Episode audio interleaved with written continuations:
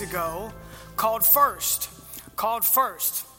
And so uh, I'm going to start by reading Luke chapter uh, 16, and then we'll eventually get to Luke chapter 19. We're going to put all these scriptures on the screen, so if you have a Bible, if you have a phone, you have a tablet, you can follow along. But if you're new to grace, you can also follow along on the screen. Luke chapter 16, we're going to start in verse 10. It says this He who is faithful in what is least is faithful also in much. And he who is unjust in what is least is unjust also in much. Now let's stop right there. Most times when you've heard that verse before, if you have, some people try to say, well, that means that, you know, before you get to be the CEO, you got to be faithful doing the little things. You got to be faithful if you're the janitor. Man, you work hard as a janitor. You're faithful. You show up. You do your job. Man, promotion's coming your way. If you're faithful in all these little things, then God's going to promote you. And, and so that's what people try to apply this verse to. Now, I believe in that principle. Absolutely, it is true. But this particular scripture in Luke chapter 16, Jesus is talking and he's talking strictly about money. This particular portion of scripture is all about finances. Watch what happens. It says, Therefore, if you've not been faithful in the unrighteous mammon, who is the God of money, unrighteous mammon, who will commit to you your trust the true riches? And if you've not been faithful in what is another man's, who will give you what is your own? Jesus goes on to say, No servant can serve two masters, for either he will hate the one and love the other, or else he'll be loyal to one and despise the other. Watch what he says you cannot serve God and mammon, or you cannot serve God and money. Now, the Pharisees, who were lovers of money, also heard all these things, and the Bible says they derided him. In other words, they turned up their nose at him. Watch this. Some people just don't like it when you talk about money. Pastor, you can talk about anything else. I'd rather you get back to the fasting. Come on now. Some people just go, well, just talk about fasting. We'd rather you preach on fasting than preach on money. Some people just don't like it when you talk about money. But the reason Jesus talked about money, and watch this, he talked about money actually more than he did heaven. Jesus talked about money more than he did hell. Jesus talked about money more than he did prayer. Jesus talked about money over and over in the scriptures, and the reason he talked about money is because money talks. How many of you heard that phrase? Let me tell you, money does talk. That's why it's important for us to talk about money because money money itself talks. You know what money says to you? The first thing money says to you is this I am your source. And I don't just mean I'm your source to pay your bills. I'm your source to make sure you got your, your, your house in order. I make sure you got, you're able to decorate.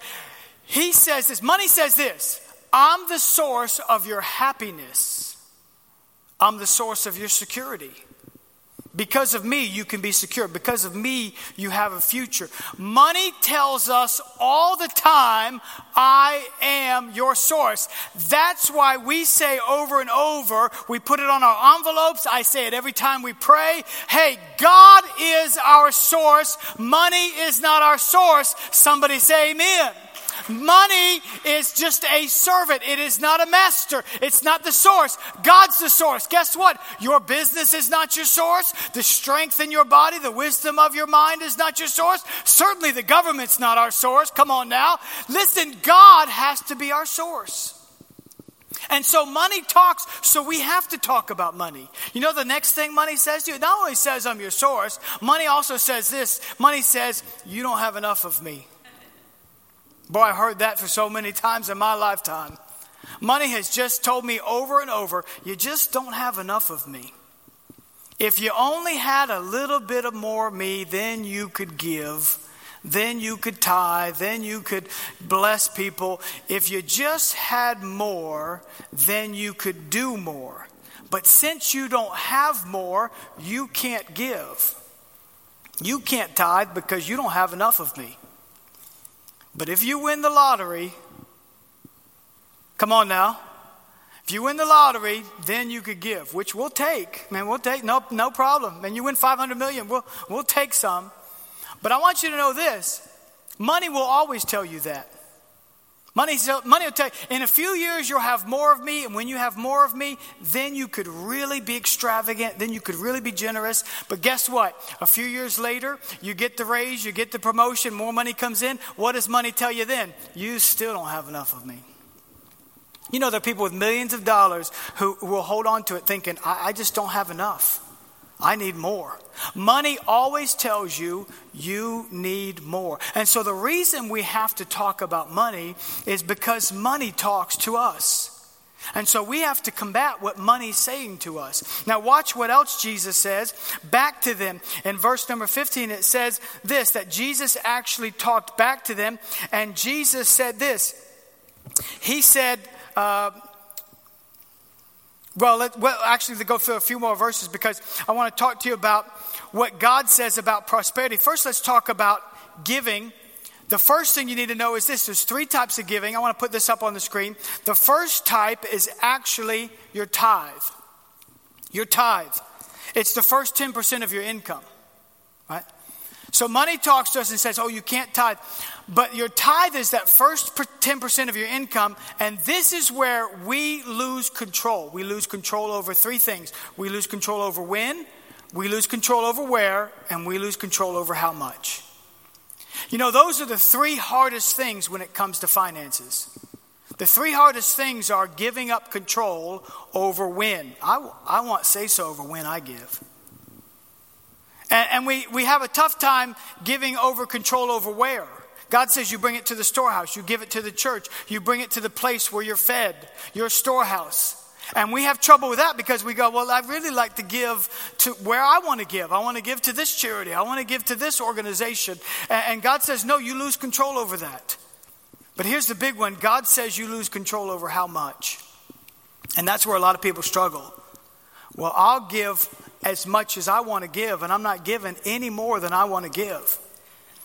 And the struggle with it is we have to give God control. We sang it this morning, I give myself away. And those just aren't words on a screen that we lift up hands and we worship. Listen, when we come to God and we understand Christianity, that means we turn our life over to Him. He is now in control of our life. We surrender to Him, and that's every area of our life. And so the tithe, we have to lose control. The second type of giving is your offerings. This is where you pray and you give over and above, and you pray, you hear the voice of God, and then you give as the Lord tells you to give. The Bible says, as you purpose in your heart, so give, and you give cheerfully. But you say, well, Pastor, does that mean I have control? No, God speaks and we're obedient. Hallelujah. You say, well, Pastor, when are we getting to the part where I get control over what I give? Well, if you're waiting for that, you're going to be here a long time because really, we never have control over it. We never have control over it. The tithe belongs to God. Offerings, we hear from God. Now we have the ability to hear from God, and then we come into agreement and we give God then. And then the third type of giving is your alms. Your alms are when you give to the poor, you give to the needy. And the Bible actually says when you have the ability to give and you don't give, it's actually a sin. So we have to understand when we hear the cry of the poor, God expects us, if we have the capability, if we have the ability, He expects us to hear the cry of the poor and respond. So, really, in every area of our finances, we turn it all over to God. Hallelujah. Boy, it's quiet in this Catholic church. It really is quiet. Some of you going, Pastor, get back to the fasting. Get back to the skipping meals. I like that better. No, this is important for us to know. And let me tell you, this sermon's going to get better. It's going to get better, all right? It'll get a little more exciting as we go. But we got to lay the groundwork of saying, hey, I have to give God control of my finances. And then when, when Jesus actually responds to them in verse number 15, listen to what he says. He said to them, you are those who justify yourselves before men, but God knows your heart. For what is highly esteemed among men is an abomination in the sight of God. What does he mean by highly esteemed among men? This desire for more. This unwillingness to let go and, and, and, give and be generous, this, this desire. We look at the celebrities and the, the rich and the famous, and we look at their life and we covet, we want, we want that. And God says that desire for you to just hoard and have more and more and more, that desire is an abomination to me. Wow. So if that's true, then what's the answer? I mean, well, then what do we do?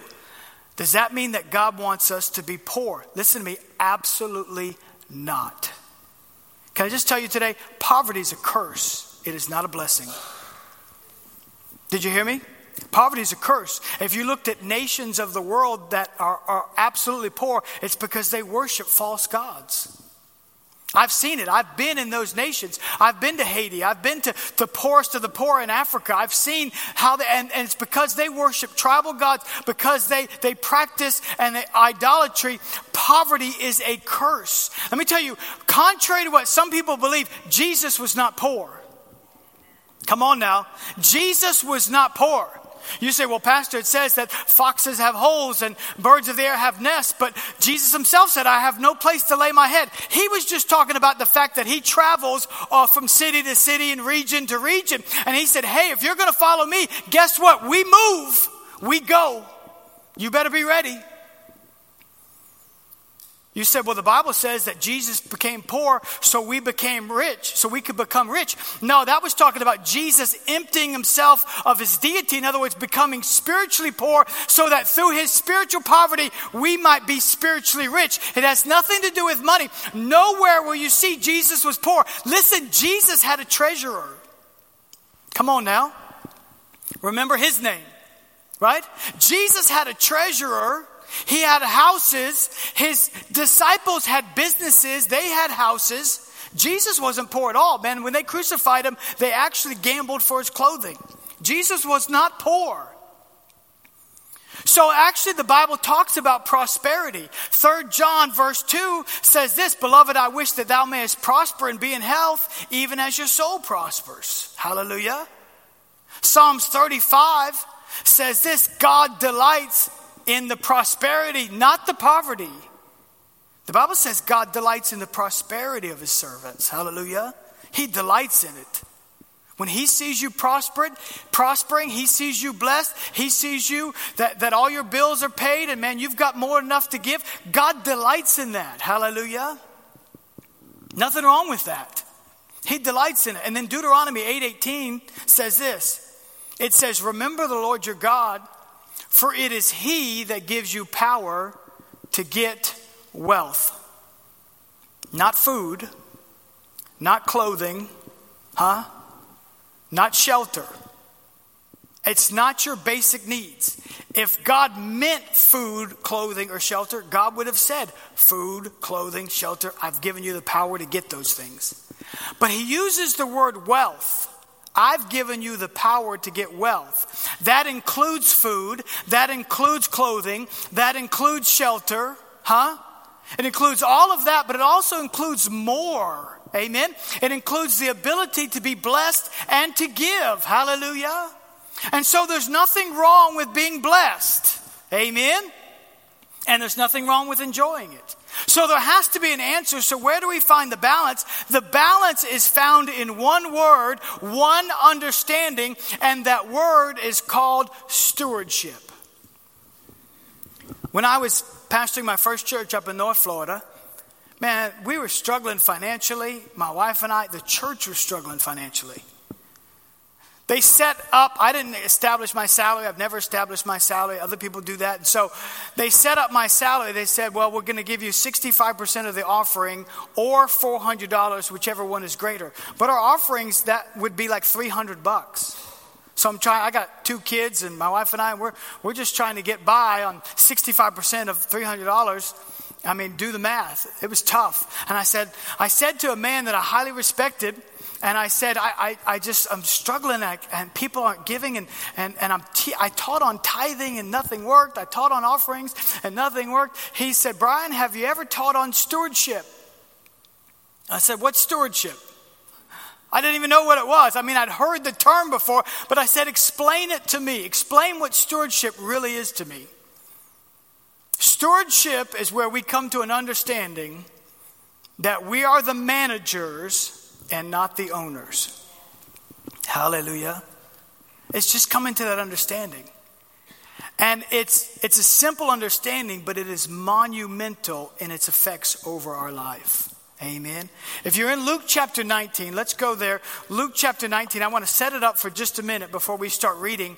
Jesus is telling a parable, and the Bible says that he's talking about the kingdom of God, and he sets this parable up. And here's what he says He says that there was a master who called three of his servants together. He calls these three servants together, and he gives each one of them the same amount. He gives them 10 minas. Now, a mina was about three months' salary. So he gives these guys 10 minas, about three months' salary. So think about it in today's economy. And he says, Hey, you go and do business, go and trade, and I'm going to come back and you're going to give an account. So let's pick it up, Luke chapter number 19 in verse number 15. And so it was that when he returned, this master, having received the kingdom, then he commanded these servants to whom he had given the money to be called to him that he might know how much each man had gained by trading.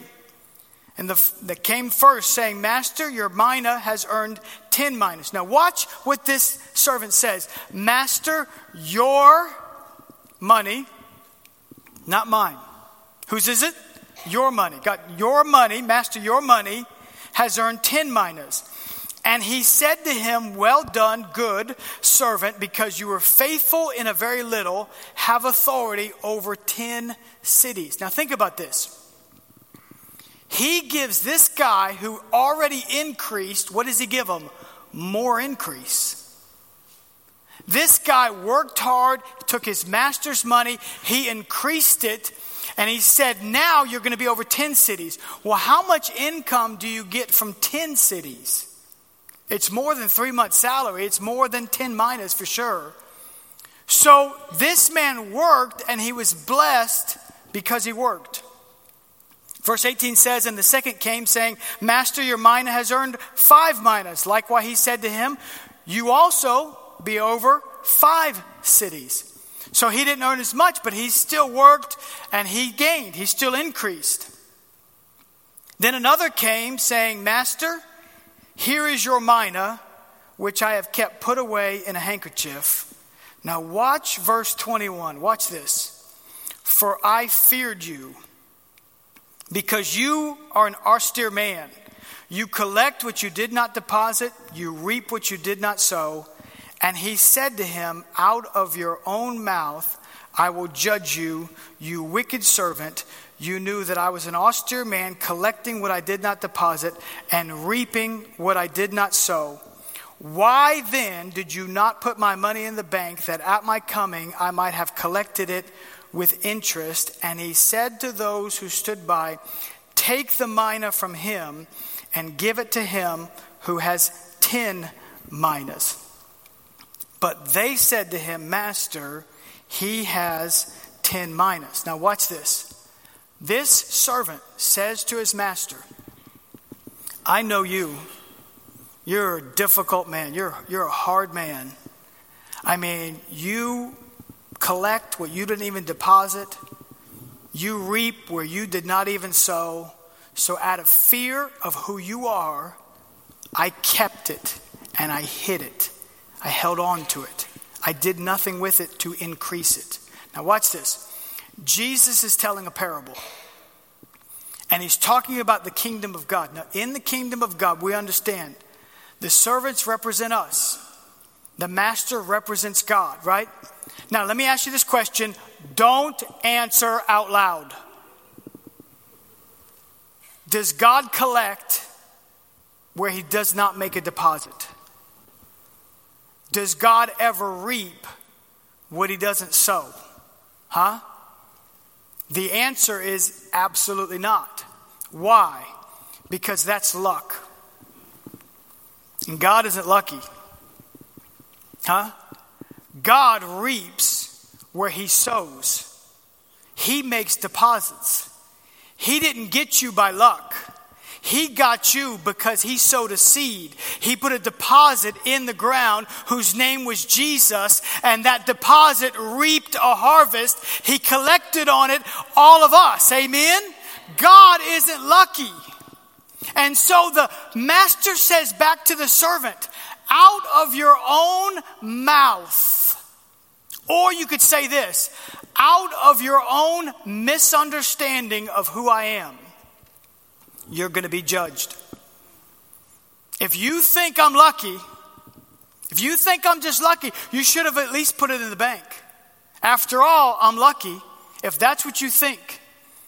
The greatest challenge that people who hold back finances and, are, and, and just either can't tithe or can't give or, or just don't understand stewardship is they have a misunderstanding of how good God really is. Just a misunderstanding. They just think, no, no, no. Eh, God, God's a taker, He's not a giver. I'm here to tell you that God is a giver. And if we misjudge this, right? If we misunderstand this, then we're misunderstanding the nature of God Himself. You know, if you own a business here today, if, if you're a businessman, if you businesswoman, if you've ever owned businesses, you've had employees, how would you like your employees to think of you? Oh, he's just lucky. Huh? He just got a bunch of breaks. I mean, he was handed this business. He was handed all these opportunities. Man, he got such breaks. He got such, he's so lucky. I mean, he's just, money just follows him. He don't even have to do anything to earn it. When in reality, they don't see all that you've had to do. They don't see all that you have to go through to build that business. They weren't there for all the hours that it took for you to put in and the sweat and, and all that you did to build the business. They just think you got lucky and listen, how would you like them thinking of that of you? Well, listen, God's not that way either. He's not that way either. He sows seed, huh? And he puts deposits down. And listen, here's what he does he blesses us. Why? Because he is a good God. And the danger we have is misunderstanding his goodness. I shared last week, I said, listen, I've been studying this Bible a long time, I've been in ministry a long time, but just last month, as we're beginning a stewardship campaign, I had a misunderstanding of who God was. And I shared it last week. I said this listen, we started this stewardship campaign, and my wife and I, we committed to give to it. We said, hey, we we've always jumped in. Whenever we've asked the church to do anything, we want to be the first to step up and sacrifice ourselves and say, hey, we're going to give. But I kept using that word sacrifice. We're going to sacrifice. We're going to give. And, and I knew I had some money coming in, and I said, we're going to give it, and then we're just going to go without. And the Holy Spirit said to me, you need to repent. You need to change your mind about that. Because I made God out to be a taker and not a giver. Right? And the Holy Spirit said to me, You need to repent about that thing because you don't understand my nature. When you give to me, I give back to you. When you when you give, man, I pour back to you, right? When when you because I thought I'll, I'll just do without. Listen, that's a misunderstanding of who God is. That's why it's easy to be generous. That's why it's easy to tithe. That's why it's easy to give God control of your finances. Why? Because when you turn it over to Him, He's the God that blesses you. Listen, it's not that you do without, God gives you more. Amen. He just blesses us. Hallelujah. I had a text last week after announcing, talking about the stewardship campaign and it was from this guy, and he said, Pastor, my wife and I, we have been saving up and saving up and saving up for a, a, a used, a good used truck. We've got all this money saved up, and the Holy Spirit, as you were preaching, he, he talked to me about that money, and he said, We're to give all that money. And my first thought was, is I'll just keep driving this truck around, and we'll just keep it a little longer. It's got 200,000 miles on it, but we'll just keep it a little longer. But then all of a sudden, when you said that testimony about you, what you, you had to experience and, and how you had to change your mind, you had to repent on that way of thinking, I said, You know what? Instead of that, I'm going to give all of that money, and I'm going to believe God for a new new truck. I'm not going to believe God for some used truck. I'm going to believe God for a used, a new truck, brand new. Amen. That's the kind of God that we serve. Now, see, there's always those that say, "Oh no, no, no, you got enough." Right? I mean, there were these in the Bible When God said, Take that one mina and give it to him who has 10, some said, Oh, he's got 10 already. They're the first socialists in the Bible.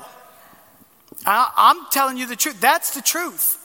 Because they say, No, no, he's got too much. But the truth is, is that when you're blessed, huh? when you can you and you're blessed when you understand stewardship then you can enjoy the blessings of god why because it's god that gave it to you hallelujah i told you it was going to get better. You're still quiet but i told you the sermon was going to get at least a little bit better. Hallelujah. So there's nothing wrong with having. There's nothing wrong with enjoying it. There's nothing wrong with being blessed. As long as you understand stewardship. It's not mine anyway. Hallelujah. It's not mine anyway. It's god's. And listen, when I work hard and when I sow seed, God's going to bless me. I'm telling you right now, I believe that for my life. My wife and I said this year we're going to be extravagant givers like we never have before. We've always tithed, we've always given offerings, but we said this year we need to turn the corner on that thing. There's some things that, that, that I believe God wants to do in us that, that hasn't happened yet. We're saying, okay, here's the key. The key isn't withholding, the key is being generous. Amen. Hallelujah. Y'all with me today? Y'all still thinking about fasting or something? Y'all still stuck on fasting? Because it's real quiet. And I know, because no, a lot of people don't want to hear about money. The Pharisees, they said, no, no, no, don't talk, talk about anything besides money. But Jesus talked about money because money talks back. It really does. And then it says this watch this. And at verse number 26 For I say to you that to everyone who has will be given, and from him who does not have, even what he has will be taken away from him. The Bible says this listen, when you're generous, when you give, and when you work, right? I'm not just talking about sitting around just, just trying to collect. I'm talking about you give, but you also work. God blesses you. And then He gives you more. He just gives you more. Why? So that you can just continue to understand stewardship. It's not mine anyway, it's all God's. Hallelujah. Listen, Jesus was not poor. God is an extravagant God. God delights in the prosperity of his servants. In fact, something supernatural, watch this, something supernatural happens when we combine praying, giving, and fasting. In Matthew chapter 6, the very first verse, Jesus is laying out his doctrine in the Sermon on the Mount. And he says this the very first thing he says, when you give. Very first thing in that chapter, he says, when you give. He said, don't give like the hypocrites. He began to give instructions. And when he finished that thought, what was his next thing he said? He said, when you pray. When you pray. And then he, he finished that thought, and then he went on to the next thing, and he said this when you fast. He's laying out his doctrine, and he says, There's three things I want you to do. I want you to give. I want you to give. I want you to understand hey, it's not mine anyway. I lose control over it. It's all God's. It's all God's. If He says give it, I give it. And then I'm going to I'm going to pray. Amen. How many know that's important? Nobody has any trouble talking about prayer. We all know that's necessary. In fact, we all probably think, I, I need to pray more. And when you fast, now that's another one we struggle with. But as we are coming to the close of 21 days of fasting. We've got six more days, including today. Six more nights. We meet tonight. We've been meeting every night for, for, for the last 14 days, with the exception of Saturdays. We meet tonight and then Monday through Friday, and we end Friday night, and then we have prayer Saturday morning, and then that's it. And I want to encourage you with this something happens when you give and you pray and you fast. And let me tell you, I can show you in the Word of God. There was a man in Acts chapter 10 by the name of Cornelius. He, he did not know Christ, but he had a good heart and he was a seeker. He was searching. He had an angelic visit, and when he described it to Peter, here's what he said to Peter He said, Peter, I was actually fasting. I was fasting. And an angel showed up. Hallelujah. And the angel said to, to me, Your prayers, come on now, and your giving, right? Your prayers and your giving, your heart for the poor, your giving, your alms, that has come up as a memorial to me. So he had a divine visit. Now, watch what happens. I'm going to show you a quick video from a man by the name of Jentezen Franklin who is talking about what happens when we pray and when we fast in connection to Cornelius and what needs to happen in our house this year, in our church, in your life. Watch this quick video by Jentezen Franklin. I'm so glad that thousands upon thousands of you are joining us. I'm standing in Caesarea, Israel. This is where Simon Peter was fasting and praying, and God gave him a vision. And actually, there was another man, a businessman by the name of Cornelius, who was fasting because he didn't know God and wanted to know God, wanted his family to know God. And God said to Cornelius, sent an angel after three days of fasting, and the angel said, God has heard your prayer, and your prayers and your giving to the needy has come up as a memorial before the throne of God. And I have come to tell you what to do to be introduced to God. Isn't that amazing? And the Bible said that they sent for Simon Peter. He came to this place, Caesarea, and he preached Christ to a Gentile Italian man by the name of Cornelius. And the Holy Spirit fell on him fell on all of his family, all of his house. Boy, as you're fasting on these 21 days of fasting, that's one thing I claim for you that the Holy Spirit will fall on your house, that every one of your children, every one of your grandchildren will know the power of the Holy Spirit. And I don't know who I'm who's watching me right now and who's fasting, but one thing I've learned about fasting, when you fast, you get clarity of vision. When you fast, God will give you clarity of vision. And the Bible said something so significant in the book of Acts, the, uh, the 10th chapter. It said that when God gave Peter the vision that he gave him, he doubted. But once the vision was confirmed and the men who were sent by an angel showed up knocking on the door, Peter said, Don't doubt the vision. That's in your Bible. And what I'm praying for you today is that God will renew your vision. God will renew the dream. And the word that I hear in my spirit for you on this 21 day fast is don't doubt the vision. The Apostle Paul said in 2 Corinthians, he said, I will come to vision. Not I may come to vision, I hope I come to vision. But there came a place where the doubt was removed, and he said, I will come to vision. Habakkuk put it this way he said, though the vision tarries, don't quit, don't give up, don't throw in the towel, but wait for the vision. It will truly, surely come to pass. God said, it will not lie. It will come to pass. And the amazing thing is, I'm standing in the place in Caesarea where the Holy Spirit was poured out on a businessman's house. And for the first time, the gospel broke out of just being a gospel to the Jewish people, but it became an international gospel for all men, all races, all colors and nationalities. And that happened because a man said, God, I'm fasting and praying for your will for me and my family. Now, Father, I pray from this place today for the people who are fasting and praying that you would pour out your spirit on their house like you did for Cornelius as he fasted. I pray for clarity of vision. I speak someone while they're fasting and praying will get clarity of this season of their life and a renewed vision and a renewed dream. I thank you for it. And listen, I feel like saying it from Caesarea, Israel, don't doubt the vision. What God has promised, He will bring it to pass. He's done it for me. He continues to do it for me. And He's going to do it for you. Keep on fasting. We love you. Bless you. Amen. Amen. Amen. You believe that? Now, watch this. I know that that some struggle in, in certain areas, uh, praying, fasting, giving. I know those can be areas where they really struggle, especially when it comes to fasting and giving. But I mentioned earlier that the key to understanding how to balance your finances out and understand that God didn't call us to poverty.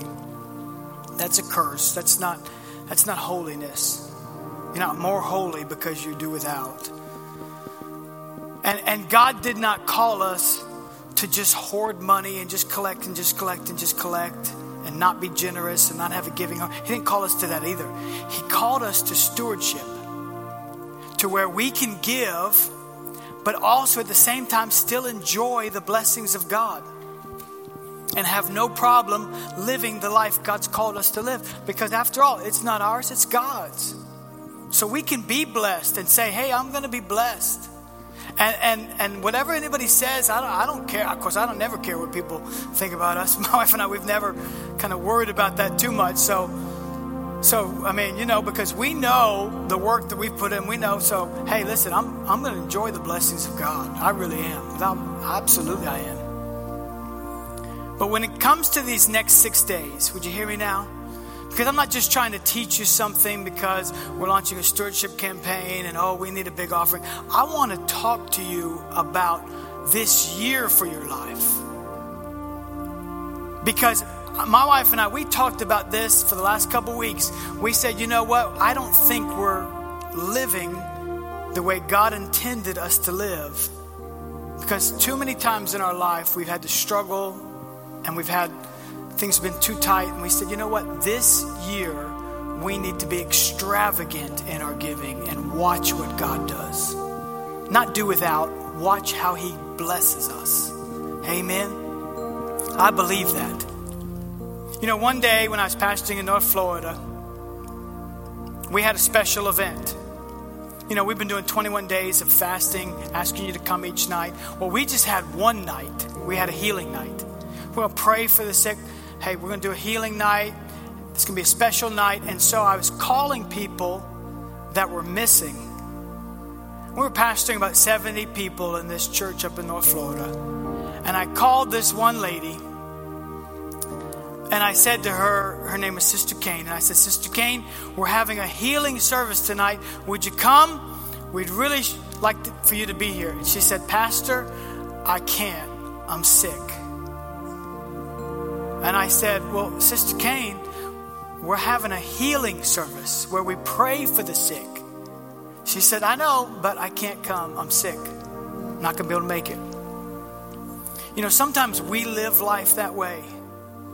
I know there's 21 days of fasting and prayer and believing God for breakthrough, but I got too much going on. Oh, you got too much going on to miss it.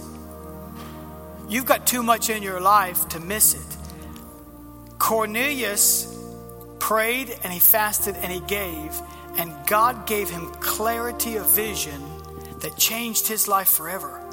In one day, he met Jesus Christ, was water baptized, and was baptized in the Holy Spirit in one day. That's a good day, amen? But it wasn't just about that day, that day changed the course of his life.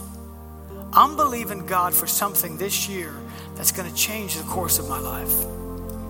I'm believing God for the Holy Spirit to fall on my house. Amen. I need the Holy Spirit to fall on my house. I need Him to fall on my kids. I need Him to fall on my marriage. I need Him to fall on me. There's things in me I want to get rid of. Amen. That's why I want to encourage you to come. Come this, come this week. Put your schedule, rearrange it, do whatever you can to get here. We've just got six more nights, five days after today. Do what you can. Watch what God does in your life. Would you do this? Would you stand to your feet tonight or this morning and, and just let me pray for you? Just let me pray for you. I want you to, to just say, okay, God, I need something this year. I need something this year. I need breakthrough this year. Maybe you're here today and you're listening to that sermon, you go, you know what? I, I need financial breakthrough this year. I do, absolutely. Now, man, if you if you're saying, okay, no, we're good, we're good. We don't need anything else. I'm just going to make it on my own this year. Then, hey, that's between you and God. But I mean, as far as me and Cynthia, we need God this year to come through in many areas of our life. Hallelujah. And so there's a desperation that's on us. I hope it's on you as well.